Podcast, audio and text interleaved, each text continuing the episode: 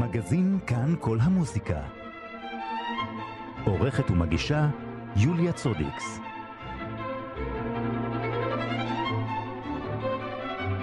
ערב טוב לכם, מאזיני כאן כל המוזיקה, את התוכנית מגזין, עורכת ומגישה יוליה צודקס, בהפקה אמיר ארניה. אנסמבל המאה ה-21 יבצע בקונצרט הקרוב, ב-16 בינואר, את היצירה של אבל ארליך, בבחורה עולמית, ואנחנו מדברים עם פרופסור ראובן סרוסי, ראש מחלקת הקומפוזיציה בבית הספר בוכמן מטה באוניברסיטת תל אביב. ופרופסור סרוסי, שלום לך. שלום, שלום. אני גם מבינה שהיית חבר, חבר קרוב של אבל ארליך. כן, כמובן היה הפרש גדול מאוד בגילים, אנחנו בהפרש של דור או שניים בינינו, והוא אפילו היה, כשלמדתי באקדמיה למוזיקה בתחילת שנות ה-80, אז הוא היה המורה שלי בשיעורי פיתוח שמיעה, הוא היה מלמד את המלחינים. זה, זה הקורס היחיד שהוא היה נותן חוץ משיעורי קומפוזיציה אישיים, ושיעורי פיתוח שמיעה שלו היו יצירתיים לא פחות מהמוזיקה שלו. ואז ככה הכרתי אותו, אבל לא היה לנו קשר של מורה תלמיד, ואני לא למדתי אצלו קומפוזיציה, אני למדתי אצל ליאון שידלובסקי. אבל איכשהו לקראת סוף הלימודים אני גם נגן גיטרה, ואני זוכר שאני פניתי אליו ושאלתי אותו אם הוא מוכן לכתוב יצירה לגיטרה, והוא אמר לי שהוא לא מכיר את הכלי, הוא לא... שאני אצטרך להיפגש איתו וקצת להראות לו אולי, או להסביר לו, ואחר כך הוא יכתוב. ואז אמרנו, אוקיי, אז נהיה בקשר ונקבע משהו. אחרי כמה ימים פגשתי אותו באוטובוס במקרה. והוא אמר לי, לא צריך להיפגש, כבר כתבתי. ואז זה התחיל את הידידות שלנו, כי אני ניגנתי את היצירה הזאת והקלטתי אותה גם בדיסק, ואני גם אה, מאוד, פתאום גיליתי אותו כמלחין, אמנם קצת פה ושם שמעתי מוזיקה שלו, אבל לא הייתי ערני אליה, אפשר לומר, ואחרי שהיה לנו את השיתוף הזה, פתאום אני הבנתי את, ה, את האושר והעולם המלא שיש במוזיקה שלו, באופן לא צעקני ולא אה, מפגין כלפי חוץ, הוא פשוט כתב תווים, צליל וקצב, בלי שום אפקטים מיוחדים, בלי שום דבר מיוחד, ואני פתאום צללתי לתוך זה והבנתי שמדובר פה על מלחין שאני גם יכול ללמוד ממנו באופן כללי, וגם שהוא אוצר של מוזיקה, כי פתאום גם הבנתי שהוא כותב המון יצירות, ומאז, מדובר על שנת 85, עד מותו ב-2003 אנחנו היינו בקשר ממש קבוע, שיחות טלפון פעם בשבוע, שבועיים, נפגשים לא מעט. הוא כתב עבורי כנגן כמה יצירות לגיטרה לבד וכמה יצירות לגיטרה בהרכבים שונים. אני בעצמי במסגרות שונות אה, שלימדתי ועבדתי הפקתי uh, יצירות שלו, כי אני ראיתי שהוא כתב לכל הרכב אפשרי, וכשהייתי צריך כן. להרכיב, להדריך הרכבים הטרוגניים שונים, אז, אז תמיד, uh, אם יש קלרינט, טרומבון, חצוצרה וזמרת סופרן, אני אמצא יצירה שאבל כתב. זאת אומרת, ידעתי שתמיד אני אמצא לכל קומבינציה, ולכן אני הייתי שותף להמון ביצועים של יצירות שלו, ועד היום אפשר לומר ש... לספר לך שהשבוע ביום שלישי, באיזושהי הקלטת סיום שעשינו לסדנה למוזיקה עכשווית שאני מנהל בבית הספר למוזיקה באוניברסיטת תל אביב, ביצענו יצירה, שיר של אבל ארליך לחצ... לסופרן ושתי חצוצרות, על פי טקסט mm-hmm. של סילביה פלס, ויש לנו הקלטה, אנחנו עורכים אותה. אה, אני פשוט uh, מעריץ, uh, כפי שכתבתי באיזשהו משהו שכתבתי עכשיו לקראת הקונצרט הזה, כן. נשארתי גם חבר וגם מעריץ. כן. ומה זה היצירה הזאת? למה היא לא בוצעה קודם? הוא כתב אותה לפני, אה, לפ, כאילו, ב, ב, ממש בשנים האחרונות, לפני מותו? אה, הוא כתב אותה, אה, אני, צריך, אני לא זוכר כרגע בדיוק את השנה שהוא כתב אותה, זה לא עומד מולי, נדמה לי 89. Uh-huh. 89 נדמה לי. אה, הוא מת ב-2003. למה היא לא בוצעה? זאת שאלה שאפשר לשאול אותה, אני מניח, שלושת אלפים 550 פעם. כי הוא כתב 3,660 יצירות, בערך, כן. אולי יש יותר, ולפי המספר הזה את יכולה להבין שזה בלתי אפשרי שכל היצירות בוצעו. Uh-huh. אבל באופן יותר ספציפי, אה, לא הרבה מהמוזיקה שלו בוצעה. זאת אומרת, הוא, הוא. המוזיקה שלו כן נוגנה בקונצרטים, אבל בטח לא בפרופורציה שהוא יצר, בכמויות הבלתי רגילות האלה והבאמת יוצאות דופן. אה, אבל בנוסף לזה, אני חושב שהמוזיקה שלו, ואני מצטער שאני צריך להזכיר את זה, כי אני זוכר שהוא לא אהב שאני מסביר את, ה, את הדבר הבא, שהיא לא כל כך הייתה אטרקטיבית מצד אחד לא לנגנים רגילים של מוזיקה קלאסית, כי זה היה קצת מוזר ולא מובן עבורם, ומצד mm-hmm. שני לנגנים שיותר התמחו במוזיקה חדישה, לא היה בזה משהו ככה מאוד uh, יוצא דופן, או, או, או, או אוונגרדי במיוחד, או, או ככה... אה, כן. מיוחד ש, שאפשר ככה אה, להציג אותו כאיזו אטרקציה בקונצרט של מוזיקה עכשווית. ולכן המוזיקה שלו נוגנה ככה בקצב אה, לא מי יודע מה מרשים של ביצועים, אה, של כמויות של ביצועים, ובאמת כעת המצב הוא כזה שכל אה, הארכיון של יצירותיו הוא עבר בסופו של דבר לאקדמיה לאומנויות בברלין דווקא, זה לא בארץ, אבל כן. יש לנו אוצר די גדול שכולל לפחות 1,500 יצירות שמקוטלגות, נמצאות פיזית בצילומים של כתב היד באיגוד הקומפוזיטורים בישראל, ומקוטלגות בצורה מאוד מדויקת לפי הרכבים ועם כל הנתונים באיזשהו אה, קובץ ש, ש, שאורגן על ידי מוזיקולוג שהיה ידיד של אבל ארליך.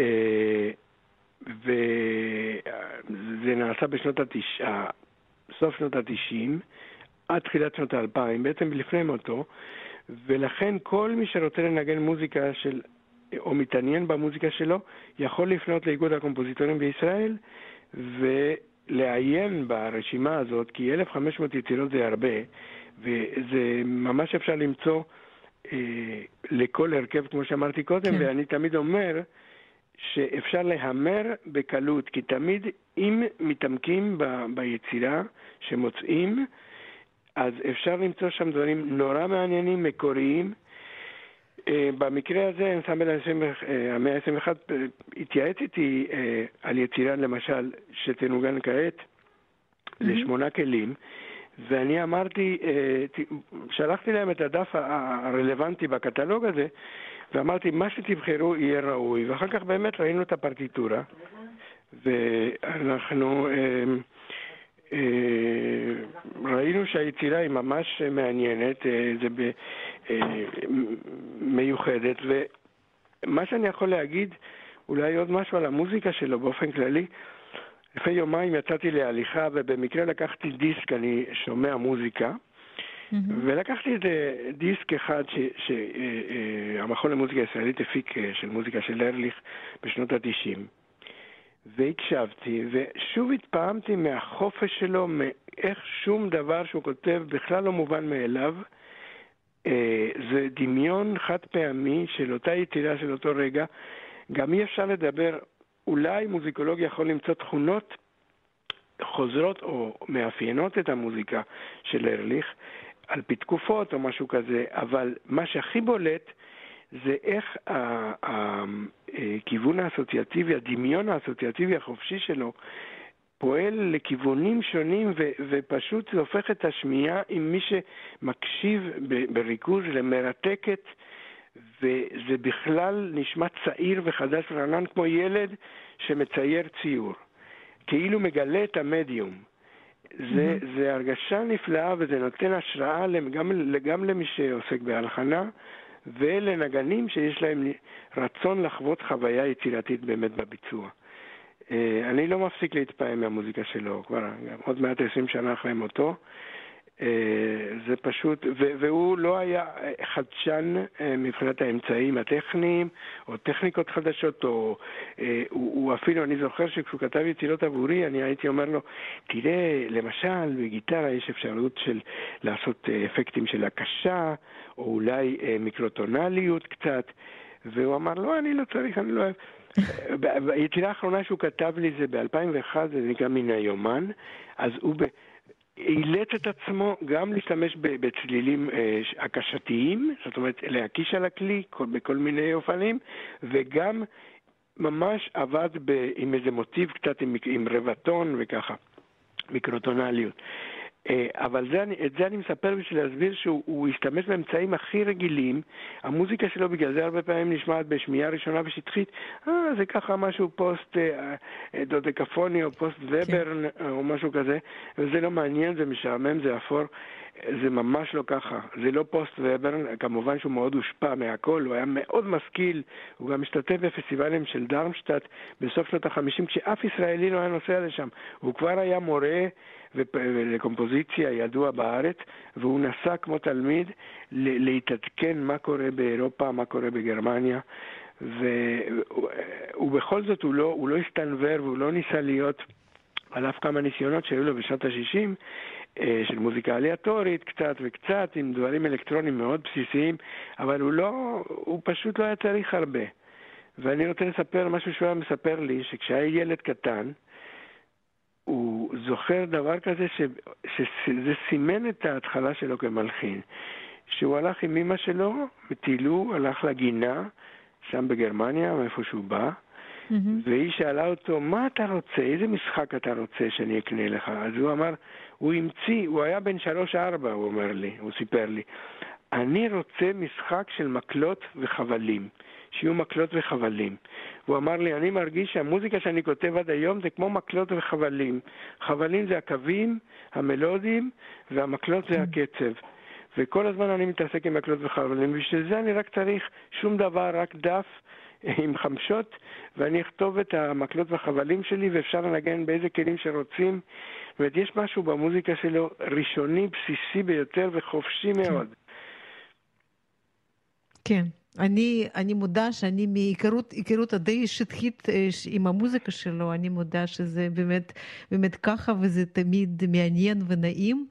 וזה באמת יופי ש, שעכשיו עושים את, את הבחורה העולמית של היצירה 17 שנה אחרי מותו של אבל ארליך. פרופסור איבן סרוסי, תודה רבה לך. זה ב-16 בינואר קונצרט של אנסמבל המאה ה-21, ואני מניחה שצריך לחפש את זה באתר האנסמבל או בפייסבוק. זה ישודר ביוטיוב. צריך פשוט לכתוב ביוטיוב אנסמבל המאה ה-21, ואז נכנסים ויש, זה חופשי, זאת אומרת, כל אחד יכול לשמוע. פשוט לפי חיפוש בגוגל, אנסמבל המאה ה-21, יש שידור חי ביום שבת הקרובה בשמונה בערב, אה, ואחר כך זה, זה רק יהיה למנויים, אז מאוד חשוב לשמוע את זה במועד, במוצאי שבת הקרובה. כן. יופי, בסדר, ואני מקווה שבקרוב אנחנו נחזור כבר לנורמליות ולקונצרטים חיים עם קהל וכמו שצריך. הלוואי. אבל, אבל זה מה שיש בינתיים. Okay. אה, אוקיי. בן סרוסי, תודה רבה לך. תודה רבה לך.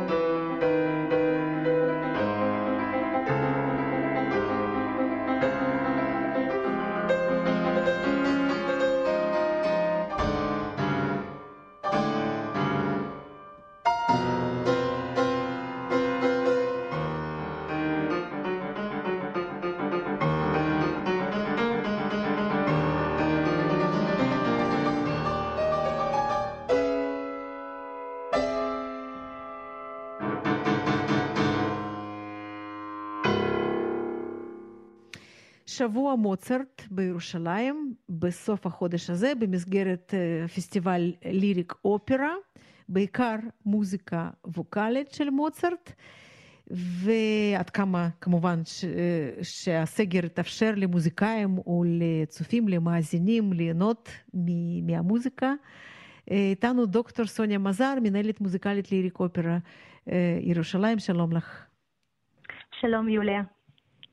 אז בינתיים אנחנו מקווים שהכל הכל באמת יקרה, והבנתי שהשנה זה, זה באמת מוצרט.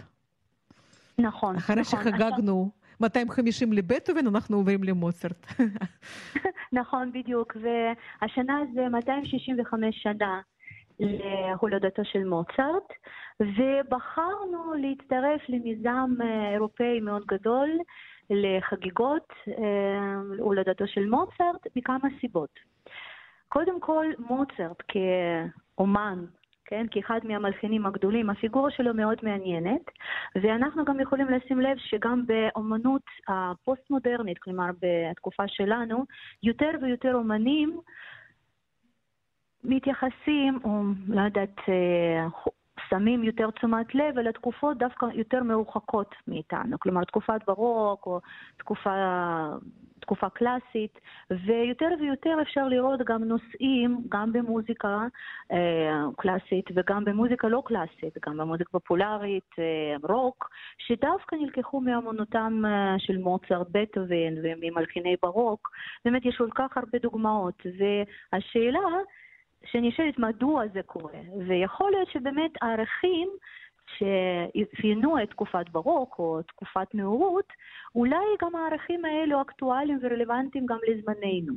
וכמובן מוצרט עם האידיאלים שלו ועם הרעיונות שלו, כי אמנותו מאוד מאוד רחב וגדול וכולל כל כך הרבה דברים שכמובן אפשר גם לעקוב ולראות את הרעיונות שגם השתנו במהלך חייו. אנחנו יודעים שהוא עבר כמה משברים שבספרות מחקרית קיבלו הגדרה כמו משבר סגנוני גדול. Mm-hmm. ו, וככה הוא צמח עם האומנות. אז נגיד בפסטיבל בזלצבורג בחרו השנה מוטו שמוצרט ודרמה. מוצרט ודרמטיות. ואנחנו יודעים שהמשבר הזה היה בשני, בסוף שנות 80 במדע של מוצרט, ובעקבות זה הוא כתב גם סימפוניות דרמטיות גדולות.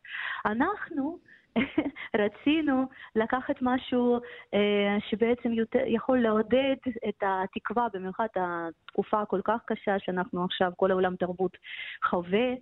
ואנחנו כן. מקווים שאנחנו נסיים את זה במהירות, במיוחד עם החיסונים שמתקיימים עכשיו בארץ. אז יש לנו תקווה ואופטימיות כאשר אנחנו מסתכלים בעתיד, ולכן בחרנו במוטו כאמירה של מוצרט, שהוא אומר אהבה, אהבה ואהבה, רק היא נשמתו של הגאון. Mm-hmm. לכן גם היצירות שבחרנו, שאנחנו מאוד מקווים שבאמת הכל יבוצע, כפי משהו שאנחנו רואים, רוצים, ולא... הסגר לא יפריע לנו, לא, לא תהיה עוד תחלואה נוספת, כן? אז, כן. זה בעצם המוטו, ורוב היצירות שיבוצעו גם נכתבו בסולם מז'ורי, כלומר mm-hmm. בעמוד שמח, אם אפשר להגיד ככה. עכשיו, גם אני עוד צריכה לציין, שכמובן זה מאוד חשוב בעינינו, שבלי תמיכה של עיריית ירושלים, ובמיוחד אה, יורם, מר, מר יורם ברוורמן, מנהל אגף תרבות ואמנויות של עיריית ירושלים, ומר משה דה גרציה, מנהל מחלקה למוזיקה, כמובן לא היינו יכולים לקיים את השבוע של מוצרט. כן, טוב, טוב שיש לנו עדיין פקידים שכן קשובים ל, לענייני תרבות, אז כן, זה כן, מאוד כן, מאוד כן, משמח. כן. בעיריית ירושלים טוב. אני חושבת שבאמת זו עזרה מאוד גדולה, כן. Mm-hmm. אז בעצם אנחנו עוד פעם, אנחנו לא, לא יודעים מה יקרה, בעוד שבועיים, ויכול להיות נכון.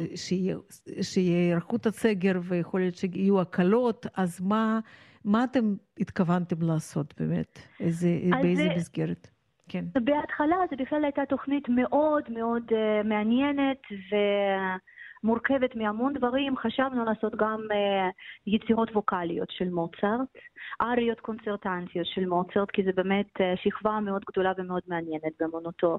חשבנו לעשות גם קונצרטים של מוזיקה קאמרית, עם ההרכבים קאמרים, אבל לצערי זה לא יקרה, כי... אמ, חשבנו לעשות את זה בשיתוף פעולה עם כמה תזמורות, וחלק mm-hmm. מהאנשים פשוט יצאו לחל"ת, וזה בלתי אפשרי עכשיו לעשות את זה.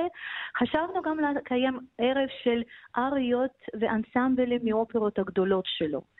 כמו נישואי פיגארו, דון ג'ובאני, חליל הקסם, כך עושות כולם, כי גם האופרות של מוצרט זה בעצם ה... אחד, הדברים, אחד, בעצם הדברים לא רק שמאפיינים את אומנותו, גם מאפיינים את כל התקופת נאורות. כמו שאחד מהחוקרים אומר שבעצם התקופה שהם, שהוא כתב אותם זה התקופה קצרה כמעט כמעט אה, באמת מיוחדת במינה שלא יהיו שם שום עימותים בין אידיאלים של אה, תקופת ברוק ותקופת נאורות. שפעם הראשונה אפשר לראות את השילוב מצוין של כל האידיאלים האלו, שכמובן mm-hmm. נתבטא באופרות אה, הגדולות שלו, כמו נישואי פיגארו, או כמו כך עושות כולם. בחליל הקסם יש גם מוטיבים דתיים, אבל עדיין זה משתלב בהגדרה הזו. ואז אני מקווה מאוד שבאמת אה, זה יתאפשר לנו, לעומת אה, כל הקשיים. כן. אה, איך אפשר יהיה לראות אתכם? זה, זה יהיה ביוטיוב, בפייסבוק? איפה? כן, כמובן. עכשיו הקונצרט של מוזיקה ווקאלית אמור להתקיים ב-27 לינואר, ושידור חי בכל המוזיקה. אז כמובן יהיה אפשר להיכנס בשעה שמונה בערב, זה יהיה שידור אה, גם ברדיו ואני חושבת גם בערוץ הפייסבוק של כל המוזיקה. לגבי קונצרטים אה, של ההרכבים ואריות, זה יהיה, זה יהיה, זה תהיה הקלטה, זה יוקלט, ואני מקווה שגם כן אפשר, אם זה יתקיים, אז אפשר לקפוץ בתחילת פברואר, אחרי ש... שכבר זה יוקלט ויעשו עריכה. כן, ברור. ואנחנו כמובן אה, נודיע על כל, ה, כל התוכנית אה, המעודכנת לפי, לפי המצב, ואנחנו גם נדבר ב, בהרחבה בשבוע הבא, נדבר על, ה, על הלידרים, על, ה, על השירים של מוצרט. עמיתנו נכון. אורי גולום יספר לנו בכלל על, על התפקיד של ש... של, של הסוגה הזאת ב... ביצירה של מוצרט, ואנחנו מאוד מאוד נשמח אה, באמת להקשיב לקונצרטים, ומקווה שהכל, כמו שתכננתם, הכל יתקיים. אה, כן, דוקטור תודה. סוניה מזר, אני מאוד מודה לך, שיהיה בהצלחה. תודה רבה לך, יוליה, ממש תודה. תודה. להתראות. להתראות.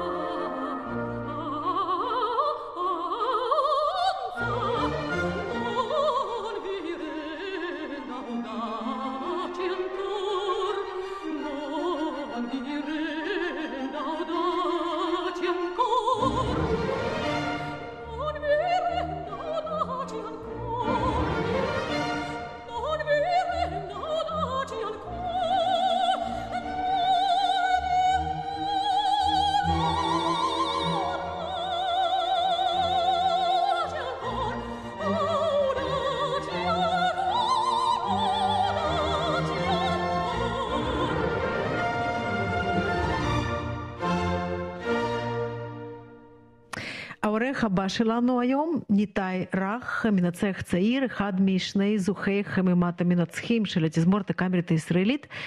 שלום ניתאי. שלום, שלום. אז הזכייה הייתה לפני כמה חודשים, ומה התרחש מאז? התזמורת עובדת הרבה הרבה על הקלטות, גם לקהל המנויים שלה וגם לקהל הרחב וכל מי שרוצה בעצם להקשיב.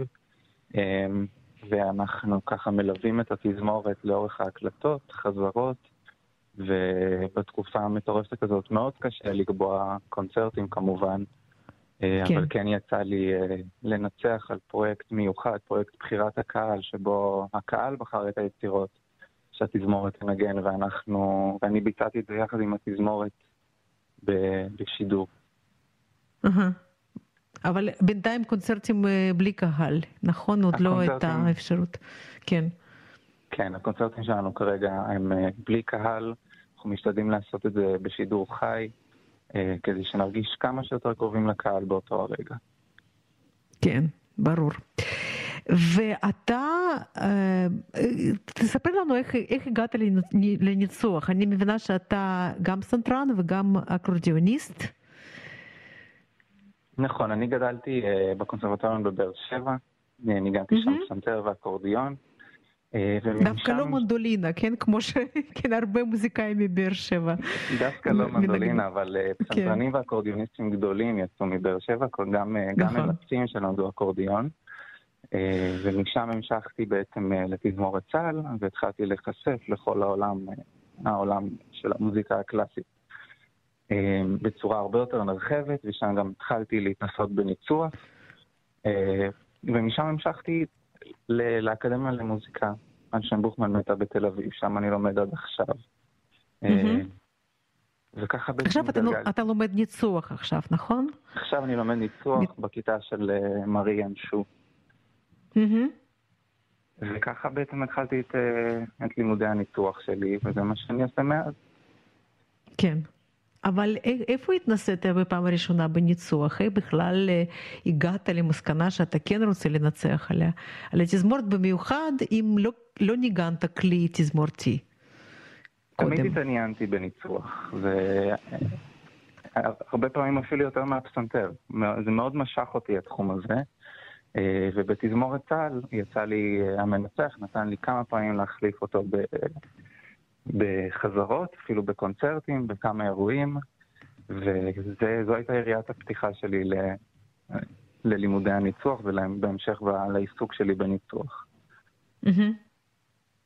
כן. עד, עד שהגעתי לאקדמיה, בעצם למדתי את הכל לבד, ורכשתי ניסיון לבד, והאקדמיה רק נת, נתנה לי מאז פוש מאוד מאוד רציני בתחום. אהה. ואקורדיאון זה כלי אה, שהוא גם קלאסי כמובן, אבל אה, גם לא קלאסי, זה, זה חושף לפניך גם פרספקטיבות אחרות של, של מוזיקה, זאת אומרת סוגים, סוגים אה, אחרים של ביצוע. כן, בוודאי. יש ניסיון מאוד מאוד מאוד גדול בשנים האחרונות להכניס את האקורדיון לתוך הסצנה של המוזיקה הקלאסית בצורה נרחבת יותר, אבל יצא לי לנגן גם מוזיקה קלה, גם מוזיקת פופ. אה, להקליט הרבה, הרבה הרבה מוזיקה רוסית שנכתבת לאקורדיון והמוזיקה יפייפייה. אה, וכן, זה יוצא לי, נותן לי אפשרות להכיר רפרטואר מרחב מאוד של מוזיקה דרך הכלי הזה. כן, אז בואו נחזור לניצוח ולתפקיד שלך החדש, של, של עוזר מנצח, של, של אריאל צוקרמן בתזמורת הקאמרית הישראלית. איך תופסים אותך נגני תזמורת, איך מתייחסים אליך? אתה, אתה בן אדם מאוד מאוד צעיר, ומנצח הוא כן, זה, זה מקצוע עם, עם הרבה סמכות. נכון. אני, התזמורת מקבלת וקיבלה אותי בצורה מדהימה, והם אנשים ומוזיקאים מוכשרים ונעימים אחד-אחד. אני משתדל להגיע עם החזון שלי, עם הרעיונות שלי אה, לחזרות, אבל אני מבין שכל, ה... גם עניין הגיל וגם אה, בכלל, לדעתי עשיית מוזיקה זה עניין של give and take. יש דברים שאני יכול לתת לתזמורת מהפרספקטיבה שלי על הפודיום, בתור מה שאני שומע, בתור מה שאני רוצה לשמוע, וגם מה, שה, מה, שהנגנים יכולים לתת לי, ואיך הם יכולים לתרום, ו, וזאת האינטראקציה שאני מחפש בחזרות, ואני מקווה ומאמין שאני מצליח. החזרות נעימות, הקונצרטים כיפים מאוד, והתזמורת מקבלת אותי בצורה יפהפייה. זה קשה מאוד עכשיו לנבא דברים בזמן הקורונה, אנחנו כבר שנה בלי, בלי תרבות כמו שאנחנו רגילים אליה, אבל בכל מקרה, מה אתה חושב, מה, מה אנחנו ניקח מהתקופה הזאת, מה אנחנו נשכח לגמרי מהתקופה הזאת, איך העולם הזה ישתנה כשאנחנו סוף סוף פשוט נגיד ביי ביי לקורונה. קודם כל אני מקווה שזה יקרה כמה שיותר מהר, אבל אני חושב שהתקופה הזאת נותנת לנו להבין את החשיבות של, של מוזיקה בפרט ותרבות בכלל בחיים שלנו. אה, בתקופה שכולנו ישבנו כאן בבית, וגם עכשיו יושבים בסגר הנוכחי, המוזיקה, גם מוזיקה קלאסית, אבל בכלל, כל, כל סוגי המוזיקה נותנת לנו מפלט, נותנת לנו כוח, נותנת לנו יכולת ליהנות יחד מ, מ, מדברים שהם לאו דווקא, לאו דווקא דברים מוחשיים. מוזיקה זה באמת לאורך ההיסטוריה משהו שגרם לשינוי, לשינוי מאוד מאוד חזק, גם מבחינה חברתית. אני חושב שזה הדבר הכי חשוב שאנחנו צריכים לקחת מהתקופה הזאת. כמה המוזיקה וכמה העשייה המוזיקלית והתרבות ואנשי התרבות והמוזיקאים הם חשובים לכל העולם, פשוט לכל העולם. Mm-hmm. והעובדה שמוזיקה קלאסית בעיקר עוסקת בדברים שנכתבו לפני המון שנים, ולא בדיוק אומנות עכשווית, אם אפשר להגיד ככה. מה אפשר לעשות לדעתך בנושא הזה? איך אפשר באמת לקדם את היצירה העכשווית גם בקונצרטים של מוזיקה קלאסית? אני אישית חושב ומאמין מאוד גדול במוזיקה חדשה. המוזיקה הזו היא מעניינת, היא מוזיקה שפותחת לנו עולמות שונים. כל הזמן לאורך ההיסטוריה המוזיקה החדשה פתחה את, המוז... את עולם המוזיקה הקלאסית למחוזות שונים, ואנחנו חייבים וצריכים לנסות לשלב מוזיקה גם חדשה וגם מוזיקה ישראלית. גם מוזיקה ישראלית קצת יותר ישנה וגם מוזיקה ישראלית חדשה יותר בתוך הקונצרטים, ואני רואה שבכל התזמורות יש הרבה יותר פרויקטים של מוזיקה חדשה ומוזיקה של מלחינים ישראלים. גם מהעבר וגם מהיום. אה, אני חושב שזו תקופה נהדרת עבורנו להסתכל גם פנימה לתוך הארץ שלנו. יש לנו מלחינים נפלאים שפועלים היום ופעלו בעבר, שמלחינים גם היום, והמוזיקה החדשה יכולה לפתוח את כל המוזיקאים וכל התזמורות לעולמות מעניינים וחדשים. כן. ניתאי, עוד פעם, קשה מאוד לדבר על, על התוכניות בתקופה הזאת, אבל בכל מקרה, מה, מה אתה מתכוון לעשות בחודשים הקרובים? הלוואי וידעתי.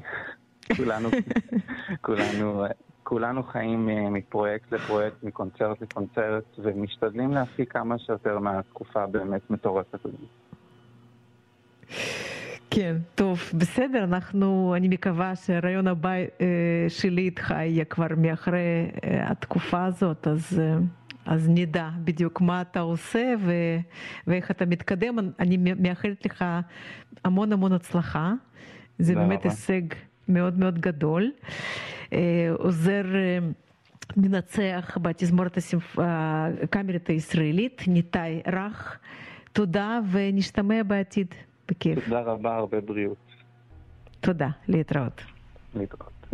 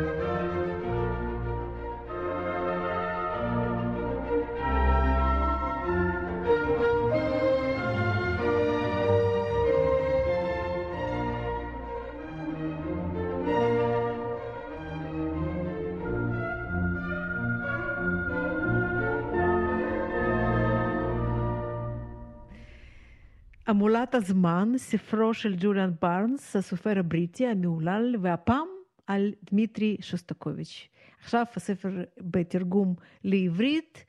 יוסי שיפמן, שלום לך, אדוני. שלום, שלום, יוליה. מה אתה אומר? תראי, אני חושב שצריך להסתכל על הספר הזה, תלוי מי קורא אותו כמובן. אה, מי שמכיר את החיים של שוסטקוביץ', בייחוד מהספר המפורסם של סולומון וולקוב, עדות, או הסרט שנעשה בעקבותיו עם בן קינגסלי, אז, אז יש לו הרבה מאוד פרטים, אבל מי, גם מי שלא מכיר ולא ראה, הספר הזה עושה, בשבוע שעבר דיברנו על, על, על ברנדל ואמרנו שהוא פסנתרן שגורם לך לחשוב ברציטלים שלו. כן. אני חושב שמה שקורה פה, אז הבארנס, מה שהוא עושה, הוא, הוא לא, זה לא בדיוק רומן, לא בדיוק ספר, זה, אני, אני רואה את זה כאוסף תמונות. אתה פותח אלבום תמונות, והוא מראה לך פה ושם סצנה, לפעמים יותר ארוכה, יותר קצרה, אבל הוא מכריח אותך לעשות את החיבורים, ואז אולי אתה חוזר לוולקוב, אז אולי אתה חוזר ליצירות של סטקוביץ', וזה היתרון שלו. אני לא יודע אם הוא ספר כל כך טוב. כי סך הכל הוא מחלק את החיים של, את השלוש, שלוש נקודות ההתמקדות שלו, אז כמובן המכתב המפורסם של כאוס במקום מוזיקה ב-1936, הנסיעה לאמריקה, שם הוא צריך להשמיץ את, אה, סטרווינסקי, ואחר כך הלחץ עליו להיות אה, יושב ראש האיגוד, שזה בעצם מסתתר מאחורי הלחץ להיות אה, חבר המפלגה. זה נקודות כאלה קריטיות בחיים, והתיאור של התיאורים הם מאוד מאוד מאוד מאוד uh, מדויקים, אבל עיניים אולי של משורר או משהו סופר. אז אם זה התיאור, באמת כמו שהתיאור של 36, שהחבר סטלין יגיע, ומולוטוב ומיקויאן וז'דנוב יגיעו וכולי וכולי, הסיפור הזה. אז זה, זה בעצם ההתרשמות הראשונה לתוך זה. כן. אני צריכה להגיד שהוא באמת חקר הרבה מאוד חומר, הוא משתמש בפתגמים ובציטוטים מפושקין ומאחמטובה ומצווי מפלגה. אותי תפס, טורגניאב תפס אותי דווקא ציטוט. את יודעת, כן. רוסיה, אמי האהובה לא לוקחת שום דבר בכוח, היא לוקחת רק דברים שנכנעים לה מרצון, כשהיא מצמידה להם סכין לגרון. וזה טורגניאב, כן, זה לא, זה לא השלטון הקומוניסטי, זה הרבה קודם. אז, אז זה באמת, נכון, את צודקת, הוא תופס מאוד, הדבר הזה מאוד מחזיק אותך חזק, וכן. תמשיכי, בואי נדבר. כן, וזה בעצם, כמו שאמרת, זה לא בדיוק ביוגרפיה כמובן, ולא לא ביוגרפיה, יותר מחשבות שבארנס חושב ששוסטקוביץ', על סמך דברים שהוא יודע עליו כמובן, אה, מה שהוא חשב, ממה שהוא פחד, אה, ממה שהוא כאילו ניסה להיזהר. וכן, זה, זה ניסיון מאוד מאוד אה, מעניין, ככה להיכנס באמת ל, לנפש של, של אומן, של אומן אחר. אומן מעניין אחר שגם ו... שם, כן, שם שהוא בחר, בש... כן, כן. כן, כן, כן, שם שהוא בחר בשביל הספר הזה, המולת הזמן, זה אה, בעצם ציטוט מדויק של ספר אוטוביוגרפי נפלא של אומן רוסי גדול אחר, של אוסיפ מנדלשטם. שם הוא בעצם מתאר את, ה, את האירועים של תחילת המאה ה-20, וברץ בעצם לוקח אותנו להמשך של המאה ה-20 באותה מדינה. כן, הרעש כנראה שרוסיה עושה שם ופה הוא, היום הוא מאוד שקט, בזמן הקורונה אנחנו לא שומעים מה קורה כל כך ברוסיה, בכל אופן אנחנו שלא יודעים רוסית. מה זאת אומרת, נבלני חוזר עכשיו לרוסיה, נראה מה יהיה ביום ראשון, אז כן. אז יש המשך של... אז זהו, זה רוסיה הזאת. אבל בסך הכל הוא, אה, הוא באמת, הוא מאיר הרבה מאוד נקודות, וגורם לך לחשוב, כמו שאמרתי, וגם השתיקות של התיאור הזה שיושב שם ליד המעלית, ושותק כן. ומחכה, אולי יקרה משהו. את יודעת, זה הזכיר לי, בשלב מסוים אני כבר באמת שכח את הסיפור הזה, סיפור שקרה לי. אני פעם, בביקור הראשון של, של הבן שלו, של מקסים שוסטקוביץ' בארץ, אה, עם הבן שלו, דימיטרי, שהוא ניצח uh-huh. על התזמור, את הפילהרמונית הישראלית. אני הייתי אז, אני ראיינתי את האורחים של הפילהרמונית לפני קהל, במקום שכבר לא קיים, בית הערכה של התזמורת. היה תמיד 300-400 איש שבאו לאירוע הזה. ולפני השיחה דיברתי עם מקסים שוסטקוביץ', אמרתי לו, How is your English? אז הוא אומר, הכל בסדר, אין שום בעיה, הוא מדבר באנגלית. קבענו את השאלות מראש, שלא יהיו בלאגנים. ואז אני יושב על הבמה, אה, מקסים יושב, ודימיטרי הצעיר יושב לידו, ואני מתחיל לשאול את השאלות באנגלית, ופתאום הוא מפסיק לענות. ואז אני פונה לבן שיתרגם. כן. ואז מקסים שוסטקוביץ' שם את היד על השולחן במכה, אני לא אעשה את זה בשביל לזעזע את המיקרופון שלך. הוא אומר, פרושקי, מה אני אעשה? אני לא יודע רוסית. 300 אנשים יושבים שם, ואיך אני אדבר איתו? ואז איזו אישה מהקהל, מבוגרת, התנדבה להיות המתורגמנית, כי הוא לא רצה שהבן שלו יתרגם, הבן שלו היה כבר אמריקאי מוחלט. ואני בתרגום שלה שמעתי שהיא משפצת את התשובות של שוסטקוביץ', אבל התחושה הזאת, שכחתי מהסיפור הזה בכלל. אבל ברגע שהשתיקות האלה, השתיקות, פתאום נזכרתי בסצנה המוזרה הזאת שחוויתי אישית. אבל שוב, היופי של הספר הזה, שוב, אני לא מעריך אותו כרומן, מי יודע מה, כן. אבל היופי שהוא גורם לנו להיזכר, ואולי לפנות לחלק מהיצירות מחדש, אולי לפנות למסמכים שהוא השאיר, גם לחזור לספר של סולומון וולקוב. ושוב, הסרט הזה של בן קינגסטי הוא בכלל לא רע. הוא בכלל לא רע, יש שם כמה נקודות, שחקן כמו קינגסטי עושה אותי שוסטקוביץ' מאוד מעניין. בייחוד הסצנה ש... שז'דנוב עומד על הבמה ודורך ברגליים על הסימפוניה התשיעית ומשמיץ אותה כזבל, ולאט לאט כל המלחינים שהתכנסו, אה, מוראדלי וכולם עוזבים את האולם. אז זו סצנה שהיא מאוד חזקה גם בסרט ומאוד חזקה גם בסיפור של הסיטואציה, של החקירות שהם עשו. אז לפחות מבחינתי מה שהוא עשה, הוא מעורר אותנו לחשוב מחדש על דימיטרי דימיטרייביץ' שוסטקוביץ', וזה בהחלט, אה, וזה בהחלט ייאמר לזכותו. רומן נכון. טוב, רומן פחות טוב, אני לא יודע. אבל הספר כמסמך מוזיקלי, בייחוד לאנשים שאו לא מכירים את שוסטקוביץ' בכלל, או מכירים ורוצים לחזור אליו מחדש, הוא בהחלט עושה את העבודה. אני גם רוצה להוסיף שזה בעצם סיפור יחסית מוצלח בסופו של דבר. לא הרגו ולא גירשו, ופרסים, ואותות, ונהג צמוד, ודירה במרכז מוסקבה, אבל הוא בעצם מת, מתאר את, ה, את הטרגדיה. וזה, של הפרקים בפרש... האלה. כן. נכון. וזה, וזה דבר גדול, זה באמת, כן, נכון, ככה. נכון. טוב, המולת הזמן. טוב, נמליץ לאנשים לקרוא אותו בקיצור. כן, נמליץ. בחום. יוסי שיפמן, תודה רבה. תודה, יוליה. להתראות. סוף שבוע נעים. וכאן אנחנו מסיימים את תוכניתנו להיום. יוליה צודקס ואמיר ארניה מאחלים לכם סוף שבוע נעים. נשתמע בשבוע הבא. להתראות.